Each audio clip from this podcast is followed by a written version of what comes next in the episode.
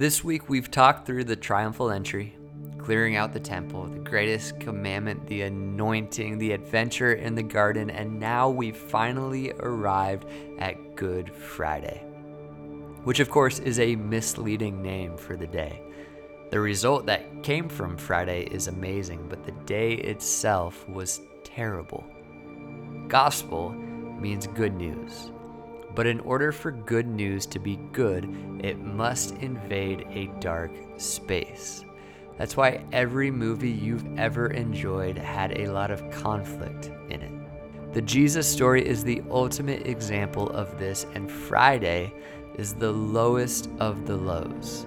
It's the day Jesus is arrested, tried, humiliated, beaten, mocked, and killed and from just about every single person's vantage point, Friday is the day the movement came to an end. Welcome to Season 5 of Stories in Scripture, a podcast dedicated to telling the big story of the Bible one piece at a time. This season, we are following Jesus, day by day, as he journeys to the cross. No matter what time of year you are listening, this season is an invitation to slow down and remember the greatest act of love of all time. This is Holy Week.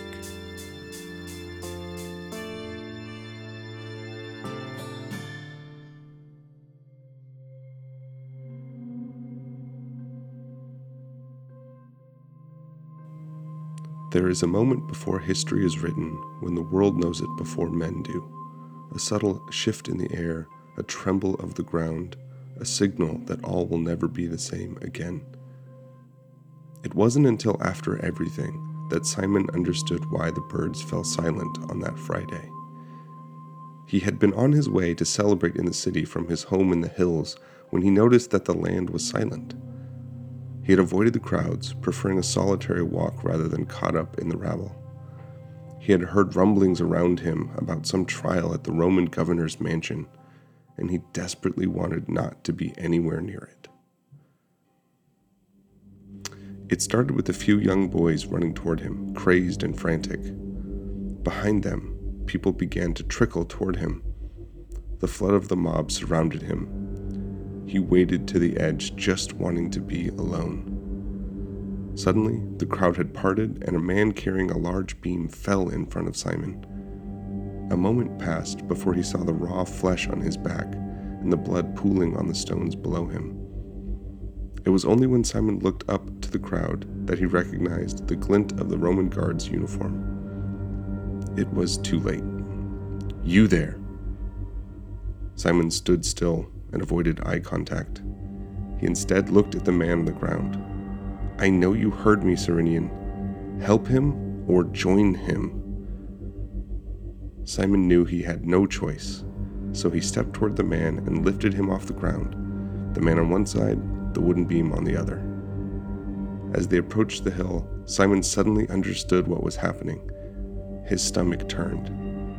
Crucifixion? thought Simon, looking with wide eyes at the bloodied man. What have you done? The man looked back through broken flesh and streaming blood. He was clearly in too much pain to talk, but Simon had the feeling that he had done nothing to deserve this indignity. In fact, he had the sense that he was the last person who deserved this. Simon looked away and helped the man up to the place of the skulls. He set the man down gently and dropped the beam with a loud thud that echoed and quieted the crowd. For the first time since Simon had been pulled into this madness, the mob showed a semblance of humanity. They stayed quiet as the soldier prepared the cross, roughly tossing the man onto it. Someone cried as the hammers came down on the nails. The reverberation of each strike echoed in their souls, a metronome beating out a new rhythm of life. They had wanted violence and were now getting it, but something had shifted this was violence as none had seen or wanted. Something about this execution felt wrong. Even the Roman soldiers looked queasy and uncertain as they raised the cross into its place. Whatever solution they were hoping for would not be coming. Across the city, wails rose from the temple. Pilate sat with his burdened head in his clean hands. The crowd, so hungry for blood and flesh, lost its appetite. The earth and sky and crowd went silent. Each looked on, breath held, eyes riveted to the young man's anguished face. Even the smallest in the crowd knew that life would never be the same again. Such bloodshed would be answered. No one knew what that answer would be. No one could possibly have imagined what it would be. But Simon was certain that his life had forever been linked to this day. And this day? This day was the end of history as he knew it.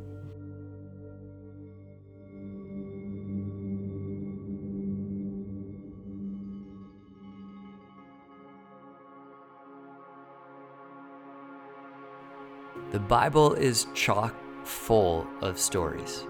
It's not one book, it's a library of 66 books written by 40 authors over the course of thousands of years with all sorts of different genres like prophecy, poetry, and parables, and yet all of it is pointing to one moment this moment.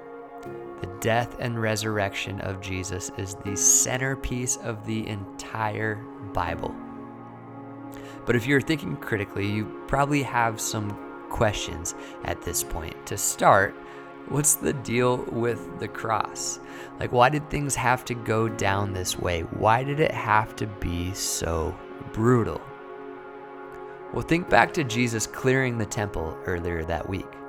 Remember, God's people were used to showing up to the temple to purchase their sacrifices and atone for the things they've done wrong. Jesus walks in and overturns the tables, putting a temporary pause to the sacrificial system. And then on Friday, he offers himself as the ultimate sacrifice, crying, It is finished in anguish to put an end to the sacrificial system altogether. Think about it like this Have you ever played a game of pickup basketball? If you haven't, here's what happens you walk up to a court where people are already playing five on five, and you get in line with your team because the team that wins keeps playing, but when a team loses, they get knocked out and have to get back to the end of the line. So, when you get to the front of the line, you and your team finally get your shot. But imagine if you were on my team, we finally get our chance to play, and I walk out to center court carrying a football instead of a basketball and I announce that we are going to change things up a little bit and play by different rules. That wouldn't go over well. You can't bring a football to a basketball game and expect everyone to jump on board. Okay, so Jesus is the picture of God coming to earth, stepping onto our court where games are already being played in a way that we can understand. And what I love about God is He doesn't try to change the rules. The sacrificial system were the rules that humans played by. So instead of bringing a football to a game of basketball, God says, fine, if y'all are playing the sacrifice game, I'll play by your rules. But then I'll also subvert your system because let's be honest, we don't need to be killing a bunch of animals for no reason. And I'll transcend it by becoming the ultimate sacrifice once and for all. Jesus walks onto the basketball court and plays by the rules, but then wins the game for all eternity. Now, every illustration falls short of what Jesus actually accomplished at some level. But I thought that one was decent and different. So there you go. The point is on Sunday, the people were yelling, Hosanna, save us. They were looking for a king to rule in power. They were looking for worldly triumph. Instead, Jesus rides in and says, I'll do you one better. I'll humbly lay down my life to overturn the entire system because worldly triumph is temporary, but kingdom triumph will never end. So slow down today and let this story sink in for a moment. 700 years before this fateful day, the prophet Isaiah said, Surely he took up our pain and bore our suffering. He was pierced for our transgressions, he was crushed for our iniquities. The punishment that brought us peace was on him, and by his wounds we are healed. 2 Corinthians 5:21 God made him who had no sin to be sin for us, for you, for me, so that in him we might become the righteousness of God. And of course, John 3:16 for God so loved the world that he gave his one and only son that whoever believes in him shall not perish but have eternal life. This is the darkest moment, a necessary ending. And remember, from everyone's vantage point, it seemed like this was the day the movement ended. But in reality, it was the day the revolution began. Thank you for listening to this episode of Stories in Scripture. We hope this season is helping Jesus' journey to the cross come alive for you in a whole new way.